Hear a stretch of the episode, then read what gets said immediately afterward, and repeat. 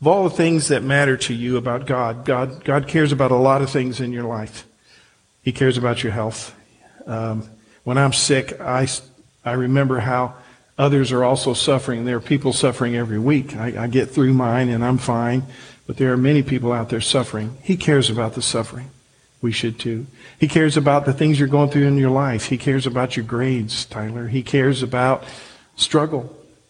But the thing he's looking at the most in your life and the thing that he's trying to shape and change the most about you is this something that can't be seen by others.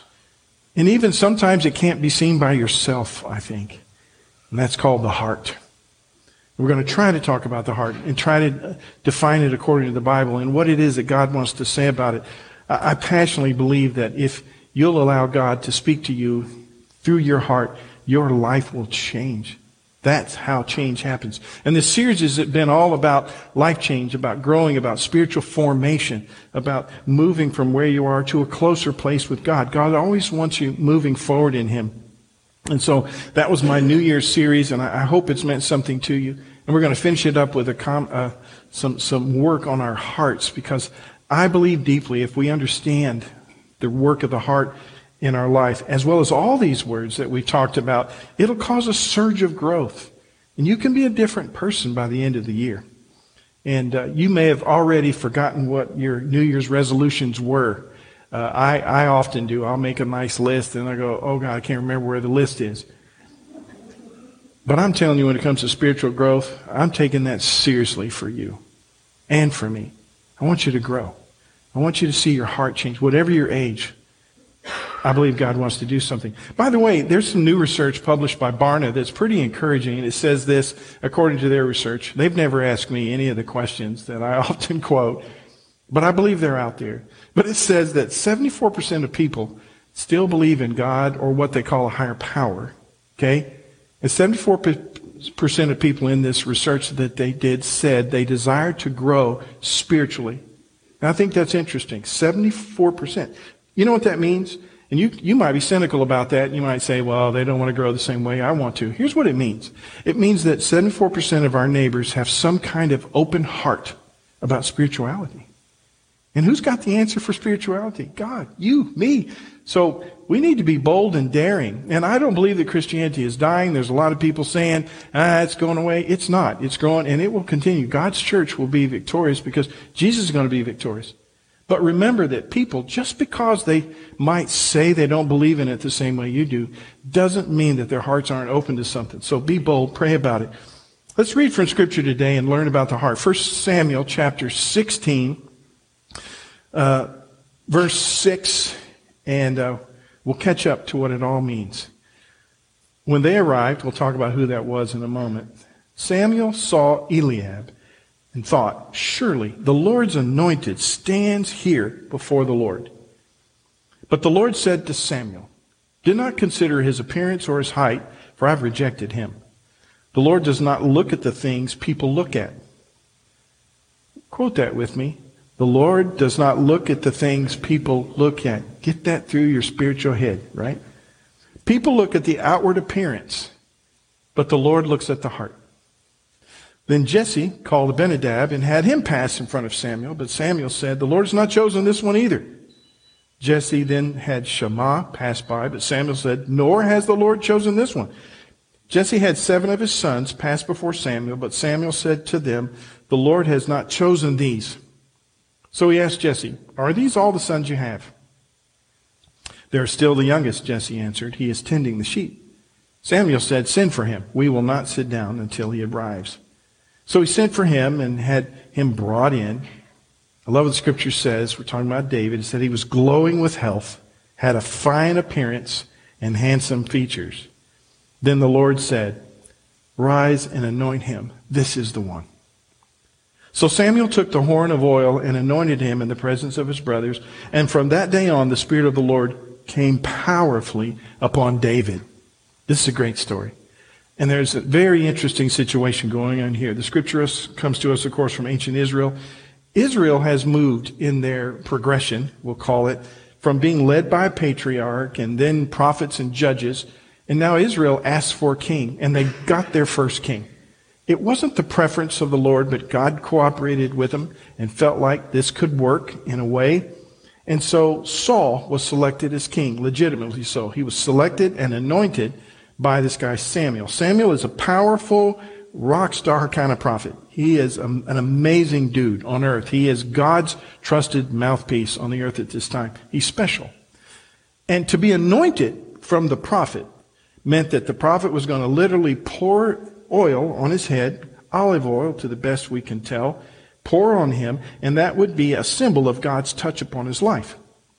Ancient Hebrew people were anointers, okay?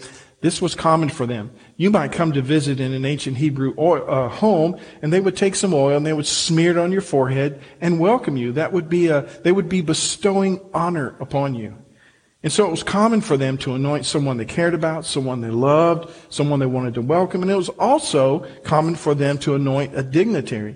Well, God did it. It was a beautiful thing and it mattered to God and he would apply with, when they touched the forehead or poured the oil on the, the head of, of someone who's about to become king. It was a real anointing from God. It was a blessing. It, it was an inauguration. And Saul became king and he did some good things as king. But there was this moment that Saul became disobedient to God. It was prior to a battle. It's a story right there. But in short, he refused to wait for God's will to be done. Okay? And so God withdrew his anointing from him. And, and God said, we got to pick another king because God wasn't playing when it comes to the issue of obedience. So God abruptly goes to Samuel, tells him to go and get a new king, king, and he tells him where to go. He said, there's a guy in Bethlehem named Jesse. He's the dad. He's got all these kids but there's one of them I want you to pick. And he didn't tell him the name. He just said, Samuel, I need you to go there. And that set up a problem for Samuel. Samuel knew that if the king knew that he was going to pick another king, he would kill him. That's how loving they were in those days. So God tells him, uh, tells Samuel, look, when you go to Bethlehem, just say it's a spiritual visit, kind of a holy visit, and you're just going to worship and, and uh, do a sacrifice and have a sacrificial meal. And while you're there, you're going to pay a visit to this guy named Jesse. And the whole time, Saul doesn't know he's doing this. Okay? So the man of God is working under the anointing of God, and he's going to do this thing. Even though Samuel had warned him earlier, 1 Samuel 13, 13, he says, King, you've done a foolish thing.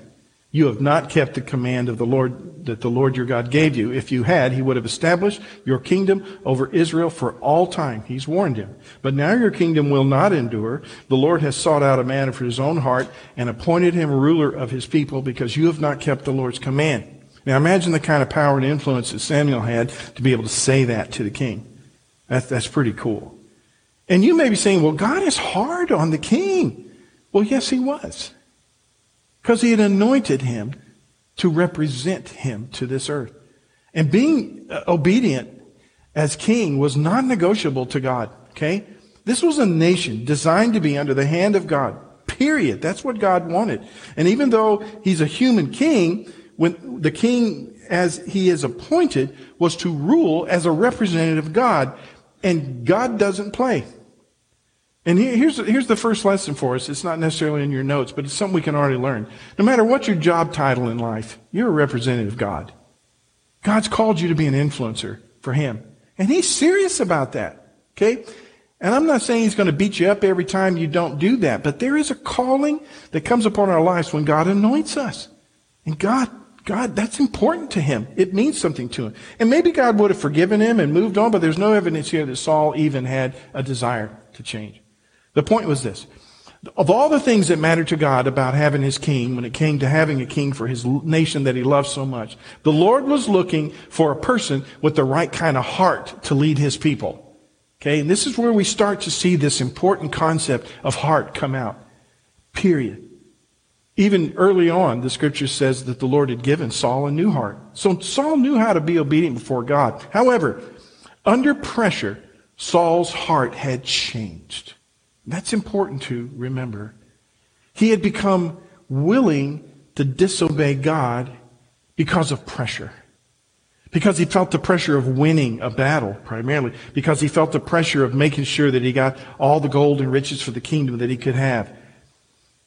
And under that pressure, his heart shifted. And so Samuel goes over to Bethlehem, and one of the guys that was going to become the most famous people in the world is there in the town. His name's David. It's the same David who takes on Goliath, same David who's going to become a king, who wrote all this copious, wonderful poetry, played uh, instruments. He was a band guy. I love David. This was his introduction to the world, okay? And this beautiful story unfolds. It's just amazing how God works even in the midst of people who don't get it.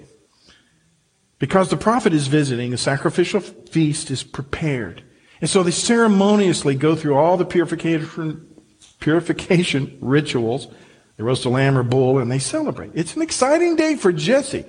The prophet is a celebrity. He's very powerful, and Jesse is thrilled that his, one of his sons is up for grabs as king. That means a lot to a dad. It, I would love it if my son became king. That would be cool. It would mean a lot to me if he could just get the trash emptied in the house. But if, he became a king, I could forgive a lot of things about him. So he's excited. He's just a daddy. And, and, so all the sons of Jesse are brought to this feast that we already read, except the one. And so Samuel sees the oldest ones, Eliab, okay? And Samuel, thinking like a human thinks, he says, this is obviously supposed to be the king. Good looking guy, great jaw, probably nice haircut. I don't know, something regal about him. And Samuel, even in his, even in, even with his spiritual heart, he thinks like a human and says, this has got to be the guy. But the Lord tells him quickly, do not consider his appearance or his height, for I have rejected him. The Lord does not look at the things people look at. People look at the outward appearance, but the Lord looks at the heart. So he's trying to teach Samuel something. And so now Samuel's got some spiritual insight. He goes through each son, rejects them all. And it becomes clear to Samuel somebody's missing, right? And that could have been for many reasons, but probably the biggest reason is David is just young. David is like a middle school kid, okay? That's who he is. He's 10 years old, 11, 12, 13. Who's in middle school? Anybody? Who's in middle school? Stand up. Okay? Middle school? David. Meet David. That's who he was. Okay? So, so nobody wants to make you king, buddy. They, they're going to leave you home to mow the lawn. That's what happened on that day. He's the little guy. Okay? That, that's the truth. He's young. And so it doesn't even cross their minds that this guy could be king. Okay? And so Samuel asked, even though, you know, are these all sons you got? He said, well, they're still the youngest one. He's back, you know, working in the fields. And Samuel says, hey, we're not going to eat till you go get him. I'm excited. Go get him. So he sent for him, verse 12, and had him brought in. And the scripture even said, even though the scripture is talking about his heart, it still says he's a hunk of a guy. He's glowing with health. He has a fine appearance and handsome features, just like our guy today. Glowing with health. And the Lord said immediately, Rise and anoint him. I love it. Samuel took his horn of oil, he had it all filled up, poured it on him, anointed him in the presence of his brothers. And from that day forward, there was an anointing upon this little guy to be king. And, and David accepted that anointing and became somebody very special, right? Again, he's a, he's a middle school age guy. And Saul's going to stay on the throne for quite a while longer, but the anointing is already on his life. And this is so exciting for me to read. He's the next king. He's already chosen. You know, God has plans for us. You, somebody said it. You said it this morning. God has plans for us. And when God lays those plans in your heart, and even though you can't see it all, there's kind of an anointing that can go along with that. And so you just want to rest in that. Even though David's going to go through a lot of bad experiences before he becomes king, that anointing has still been given to him. He's been chosen by God. And the scripture makes it clear that even though he's handsome, he's not chosen because he's handsome. He's not chosen because he's physically fit or smart or even eligible to be a king. Even though he's all those things, he's picked because of something that God sees inside of him, and that thing is heart. In Acts chapter 13, many years later, Paul is going to preach about this, and Paul says, The people asked for a king, and God gave them 40 years under Saul.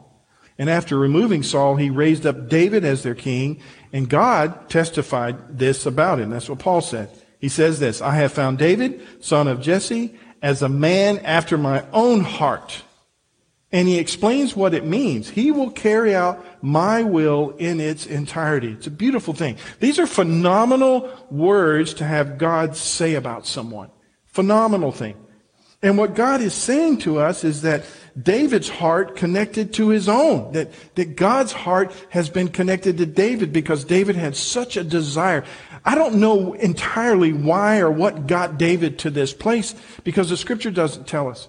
But it's got to have something to do with a passionate zeal to just love God. To just love God, to know God. It was in him as a kid. And that's so encouraging to me. And, and I really want to encourage that in you that you allow your heart to reach out to God. You know, lay aside all the layers of, of church and life. All this is wonderful. But lay all that aside every now and then and just say, God, I love you. I want to know you. And if I don't love you as I should, God, change my heart and help me just to become excited about you. David must have been amazingly committed inside of himself to God. And God saw that. Unusually so. It's noteworthy to me. And God is saying, I know I can trust David. He'll lead my people right because David has the right heart. David follows God with his heart. He can trust David to be king. And, there's huge lessons that surround that for us. Huge lessons. And part of it begins with an understanding that our, our world is obsessed with physical things. We are. Uh, and I'm not here to make anybody feel bad. I, I'm glad you care about the way you look. I'm thrilled that all of you showered, took care of your hair, you look nice this morning. That's a blessing. That's a blessing. And health and fitness activities are wise, you know, and people know that. And, and, and that's why people go to health clubs and, it, it, you know, one of the fastest growing industries in America are health clubs. Another hugely, and I'm not trying to step on anybody's toes, uh, but one of the fastest growing medical practices in America is plastic surgery. Because people, and we have a friend, I mean, she might be 80 years old, but she looks 30, you know, because she just keeps going to this thing. And we marvel at it, how you just don't grow. She, she participates in things. She's very concerned about her appearance. And I'm, I'm, I'm thrilled for her. And people are constantly going on diets and joining weight loss programs and billions of dollars are spent. Here's some stats. Stats sound spiritual, so I'm going to give you some statistics. In the USA, there's like 6 billion gym visits every year. 6 billion. There are about 42,000 gyms across America, even more. 72 million customers a year. And it's been growing hard since COVID. And again, don't misunderstand me. I'm all for being in shape. Look at me. I'm, a, you know, I, I, believe in being in shape. But I, but I believe, and I believe we should seek discipline in all areas of our life. But we need to understand this. All that's good. But God has a different standard for evaluating you. And it's not the way you look. It's not all that stuff. And let, let me say it this way. God's standard goes deeper than just physical fitness. 1 Samuel 16, 7. When Samuel was looking for a man to succeed Saul as king of Israel, God said, Do not look at his appearance. I've rejected him. Man sees what the man does not see what the Lord sees. For man sees what is visible, but the Lord sees the heart. So it's natural for us, it's human for us to just see the natural and work on that the most because that's where all the pressure is. And God is teaching Samuel straight up that he wants him to understand that. We place a high value on it. But God says, no, I'm going to examine the heart of the person that's going to work for me. Humans judge based on appearance, but God critiques the heart. And somehow, as I said earlier, David's heart was right. And that lets me know it's possible. lets me know it's possible. He's a little sheep herder who becomes king of Israel. He's a, he's a man that God used dramatically in history. And, and God called Samuel to go get him all because of his heart. Became a mighty warrior, a medal winning general. He's an amazing guy. He's an intelligent, great leader. All those things. It all began with his heart. And I'm telling you, I believe if we met David today, he would be impressive. I mean, no doubt he would be impressive. He probably would look like me, you know, something kind of like this. And, and he would be sharp and he would be well put together and physically fit and, and who knows? You, I think there was something about him. There had to be a charisma that was amazing about this guy. But the thing that God cared about the most was his heart. And he had a lot of bad days. He had a lot of great days. We read his story, and his story is ugly at times. It's, it's a tough story as David, high profile as he was, sins desperately and displeases God, and it breaks his heart. But the whole time in Scripture, when you read it, the heart of David sticks out. And it's a lesson for me. It's a lesson for us. And that's what God saw. God focused on his character more than his physical stature. And it's the same thing about you. He's more concerned about the integrity of your heart than your outward lo- looks. And so that's one of the reasons this story exists for you and me today. It's to teach us that we've got to learn to live our lives differently than the way so many people do. That we don't just develop our minds and bodies and forget about our hearts. That's how the world thinks. Because again, that's where the pressure is. The pressure is always on external performance, how you look and what you do, what your grades are like, you know, where you're going to go to college, what are the decisions you're going to make that's going to make your life great, you know, you're going to be rich, you're going to be amazing, how can you make yourself beautiful, make sure you have the right haircut, the right clothes. I mean, all that pressure is there. But there's a deeper thing that we need to care about. You might be saying, Rob, I get all that. What do you want me to do? What do you want us to do about it? Uh, let's dig into a biblical understanding of, of heart for a few moments because it may not even be what you think. And, and for me to try to understand heart, I, I find it a difficult subject because it's so hidden and it's, we're so confused by cultural influence. If we go back to the Greek and the Romans, and they greatly influenced who, who we are today, they said the big struggle of life, okay, the, the way to be good versus bad, the big struggle of morality, good versus evil, was between the mind and, and passions. And, and what the Greeks and Romans, the ancient ones, said is that the soul resides in the mind. And they said all this other stuff the eros, the, the, the things of feelings reside in the body. So if you wanted to be an amazing person, achieve peace, have strength, have courage, all those things, you had to learn to subdue emotions and bring them under the control of the mind, which is where the soul was. That's what they said. They said that's the great struggle. And we still think that way to some extent because we've been greatly influenced then by Greek and Roman thought. We think, well, if you emotions are out of control, get them under control and do the right thing. Let your mind tell your body what to do. Makes sense. There's a new twist in our culture today that I'm fascinated by. For us modern people, it's shifted. The struggle is different. Our culture has come to believe that our deepest feelings reveal our greatest truths. We've come to believe that the stuff that's layered down inside of our psyche and our emotional traumas, that's where the true person is. And if we can dig deep down inside of those feelings and find them, here's what we can't do. We can't betray those feelings. And so we've got a fight going on between culture, between people, between churches and institutions, as now the church is seen as repressing people and pushing them down, especially the church that attempts to stand in the way of all that self-expression, self-glorification, self-realization.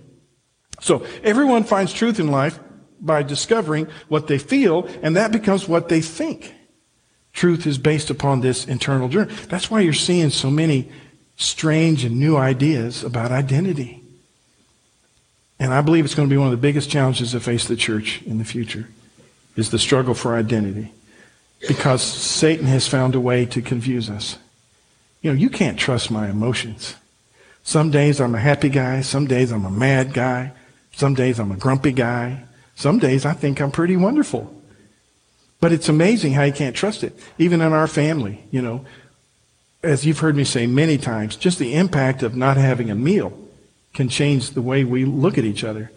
We suddenly don't love our family anymore because it's five o'clock and nobody's cooked dinner. And hanger takes over and we get ugly. Beth and I one night, she still reminds me of this. She's bitter we got in the car and, and we decided it's dinner and we were going to go to Cracker Barrel. Told this story before, but it just haunts me. And so I got in the car and says, go to Cracker Barrel. You know, that's health food. Let's go there. And plus you can buy cool stuff. You can buy Mayberry CDs and stuff. It's a great place to be old. And so we get in the car and we, we get on the turnpike and I missed the 35. And I'm like heading to Wellston or something like that. Well, my family comes unglued. because here's what Beth said. And Alex is in the back yapping. She's yapping. It's going to take you 20 more minutes to get to a place where you can turn around and get us back to Cracker Barrel. We're just trying to eat. And there was a meltdown in my life. I had failed as a father, failed as a husband. I mean, I wasn't cheating on her, you know? I mean, I just couldn't get her fed. And if we built our life around that moment, it's over. We should be divorced right now. So when we finally get to Cracker Barrel, I'm reminded the whole night. Well, if you'd gotten us here earlier, we could have sat down earlier. We could have already been eating. All that bitterness. You understand? Emotions are tricky. You know, who, who I am on any given day. On one day, I'm worthless. Okay. I'm a worm of the earth. Nobody cares about me. Another day, oh, I'm amazing. I'm going to start working out in the gym. You know, I can't live my life based upon my emotion. We all know that. Well, people are taking that and they've gone deep inside and they're, they're working through and it expresses itself in sexuality. It, that's very confusing to a lot of people. It expresses itself in what they want to do with life. And you'll hear people say, I think God just wants us all to be happy. That's not true. God does not promise you happiness. I just think things will work out. No, they won't. I just think God's going to make everything amazing and we're going to skip through life. It's going to be glorious. And I go, no, no, no. What Bible are you reading? Oh, that's right. You're not reading the Bible. You're reading your thoughts, your emotions about the Bible. You get it? It's dangerous. Well, guys, there's a deeper truth. And this is the one we got to hang on to this morning. The Bible teaches that the, the Greeks were wrong, the Romans are wrong, and certainly whatever this is coming to, the Oprah view of emotion, I don't know what it is, neither one is valid according to the Bible. Okay? The Bible teaches us one thing really deeply. It says the human struggle happens within this single entity. It's called the heart. In, in biblical thought, the Bible talks about the heart all the time, teaches about the heart. And, to them and to us, this heart is this central place that really does control who we are. It even controls how we respond to hangriness. Okay? If our hearts take over, we suddenly, they forgive me. They need prayer to still do that because I don't think they have. But if their hearts take over, they could forgive me for taking the wrong road to get to Cracker Barrel.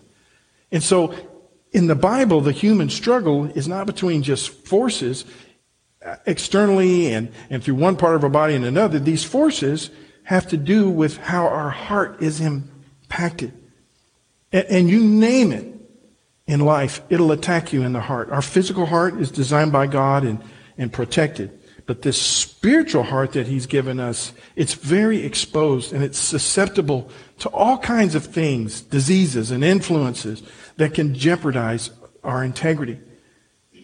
That's why the, the writer of Proverbs said, Proverbs 4 and 23, guard your heart above all things. Okay, you just got to take that in. For it is the source of life. Okay? Your heart is the place that God works on. It's the place where God plants his seeds. It's the place where God speaks to you. It's also the place that gets attacked. And so he says you got to guard it. I couldn't quote that word enough for us today because it's so critical. If you're ever going to memorize the scripture, memorize this one. For your children, pray for their hearts to be protected. It's the source of life. Whatever happens on the inside of us, that's how we're going to live. That's who we're going to be. And so deeper still, the heart is used in scripture it's kind of a metaphor for the seat of our most, most basic compass, our orientation, the rudder of who we are. Um, it's the living room of our most deepest and profound commitments. And, and when we drill down, the heart is that place that reveals what we trust the most. The heart is where we store what we love the most, what we hope for. The Bible calls it treasure, Matthew 6:21. For where your treasure is, that's where your heart's going to be. Okay, that's that's rough. Okay, that's that's hard truth. It's a big time idea. It's revolutionary. It's about what captures us the most. Every heart, Scripture teaches us, sets a direction for us. Galatians 6 and, or Genesis 6 and 5, the scripture says, The Lord saw how great the wickedness of human race had become on the earth, and that, get this, every inclination and thoughts of the heart was evil all the time. Okay? Evil generates in that space. And so here's some thoughts if you want to take these notes. The heart determines, it sets the stage for our thinking, right? Proverbs 23 and 7, for as he thinks in his heart, so is he. It sets the stage for our will, Proverbs 16 and 9. In their hearts, humans plan their course. Okay? Proverbs 16, 1. To humans belong the plans of the heart. But the Lord comes to properly answer it. It's our plans. Matthew 12. Make a tree good and its fruit will be good, or make a tree bad and its fruit will be bad. For the tree is recognized by its fruit. It comes out of what it is on the inside. Jesus said, You blood of you brood of vipers, how can you who are evil say anything good? And here's the heart, the part that hurts the most. For the mouth speaks what the heart is full of. This spiritual place, this direction of the heart controls everything. Determines our thinking, our feelings, our decisions, our passions, our dreams, and our actions. As a result, God wants that the most. He wants that to come under His control. And what we love the most is what we're going to find desirable and rational, and therefore that's what we're going to do. And the truth is this whatever we cherish in our hearts the most controls our whole person. So the great battle is deciding where your heart's greatest love and trust and hope and passions will be directed. And I know this is tough because there's a whole world out there that's trying to get your attention. But for the believer in Christ, this is the biggest and most radical wrestle of our lives, the condition of our hearts. Forgiveness comes. Jesus offers it through grace. The blood of Jesus. We're going to talk a lot about that in weeks to come. And it covers our hearts. It protects us. It helps us. But that heart, that place in there is some place that God obviously says you can work on and you need to protect it. The greatest battle is deciding where our heart's greatest love and trust and hope and passions will be directed. And so God tells us this place, this sacred, wonderful compass inside of us, we must protect it at all costs. So I want to give some biblical advice. And I know it's hard to understand, and, and we'll dive into it some more next week. But, but here's some things that'll protect your heart, okay? Some practical advice from a pastor. Number one, build some guardrails in your life, okay? And this sounds a little old fashioned, but what I mean by guardrails is your activities, who your friends are. A lot of those things can be such big influences. You know, you need a few good Christian friends in your life. You really do. I'm not saying you can't be friends with people that aren't believers, but you've got to have some believers in your life because they're going to speak truth to you in a way that nobody else can. And they're going to help fortify your heart. Don't turn your back on other people, but your closest confidants need to be believers because they're going to influence you. I have a best friend. We've been friends since we were in our 20s. He's a believer in Christ. I'm a believer in Christ. And there's never a problem with the way he guides me. I've had another friend in life. When I sit down and lunch for him, I get embarrassed at some of the stuff he tells me he wishes we could do. He's asked me to go do things so many times. I go, you forget, I'm a pastor. He says, all right, I forgot. You don't have fun. I go, I do. I have lots of fun. I just don't do it at that kind of place. I'm not going with you. There's been so many people come to me in my life and they've just said, Oh, if I could get you to go do this one thing, it'll change your life forever. No, you don't understand. I don't want that. So, you know, I, I love those people, but they don't need to be my best friends. My best friends need to be encouraging me to grow in Christ and grow in the love of Christ. And if your friends are not encouraging you in that direction, you need to put some guardrails up and find some good friends. And this applies to students, children, Find those Christian kids in your school and befriend them. Become friends with them. And if they're picking on you and abusing you and treating you bad, go find somebody else that says they're a Christian. And find those Christian friends. Go to those organizations, the FCAs and things like that where you can find other kids. Adults need to do it too. In this church, we're forming, so many good things are happening as we're forming friendships with one another. And I'm not talking about being prudish and religious. I'm just talking about protecting your heart. The people that you're around the most. Put those guardrails. Maybe it's about what entertains you. I don't know. We don't need to be prude and religious and ugly because none of that makes you holy. But I am talking about protecting your heart. Number two, you can be a person who learns to love the Word of God. Okay, that's good advice for you. Just ask God to show you more in His Word and, and teach you more about His Word and let that Word speak to you. Where is it going to speak to you? It's going to speak to your heart. It's going to fortify your heart. And the more you have of the, the thoughts of God, the less the world will influence you. And I know it's hard. I'm just a man just like you. And I, be it part of a church that loves the Word of God. We love the Word of God here. Hear the Word of God, absorb it, discuss it, pray about it, fellowship around it. And you know, I'm not demanding that you follow anything I'm saying. I just hope you're inspired by something that you hear from the Word of God and it makes you want to love God more. Be like David, who just loved God. And, and this point's the biggest. Live your life from the inside out. I believe that we should have excellence and discipline in all areas of life. Okay? We're gonna, but if you're going to fail somewhere, don't let it be with your heart. Proverbs 3 and 5. Trust in the Lord with all your heart. Lean not to your own understanding. Look at that. That's a smack in the face of modern thinking. Trust in God's voice to give your heart direction. And, and get this. Don't even try to figure things, all things out on your own. Ask God to help you. That's what the Bible says. I hear my brothers at breakfast, we meet once a month, and we'll often say, you know, I just the, the intent they'll say is this. I'll find myself going along trying to solve a problem and then realizing I haven't even prayed about it. You know, we, we need to work on things like that and just not trust in our own direction. It doesn't mean that we think we're stupid or that we, we don't have wisdom. Maybe God's guided, given us guidance in the past that we could apply again. But start with prayer. Trust in the Lord with all your what? Say it out loud. Okay? And lean not to your own understanding. Smack those Greek thoughts around. Trust in God's voice to give your heart direction. Okay? Take in all the information about a decision. You know, look at the spreadsheets. Neil does spreadsheets. It's amazing. It's amazing. If you want to know anything about their lives, it's on a spreadsheet. But I know he prays about it too. Examine what it is deeply that you love the most. Okay? And guys, you can't change by just merely changing your thinking. It's part of it. Or through acts of will you only change by changing what you love. Change happens not just by giving our mind new truths, although it does involve that, but it changes when we fall in love more and more with Jesus, with God. If you're a man that falls in love with God, you'll become a great husband. If you're a woman who falls in love with the Lord, you'll be a great mom and friend.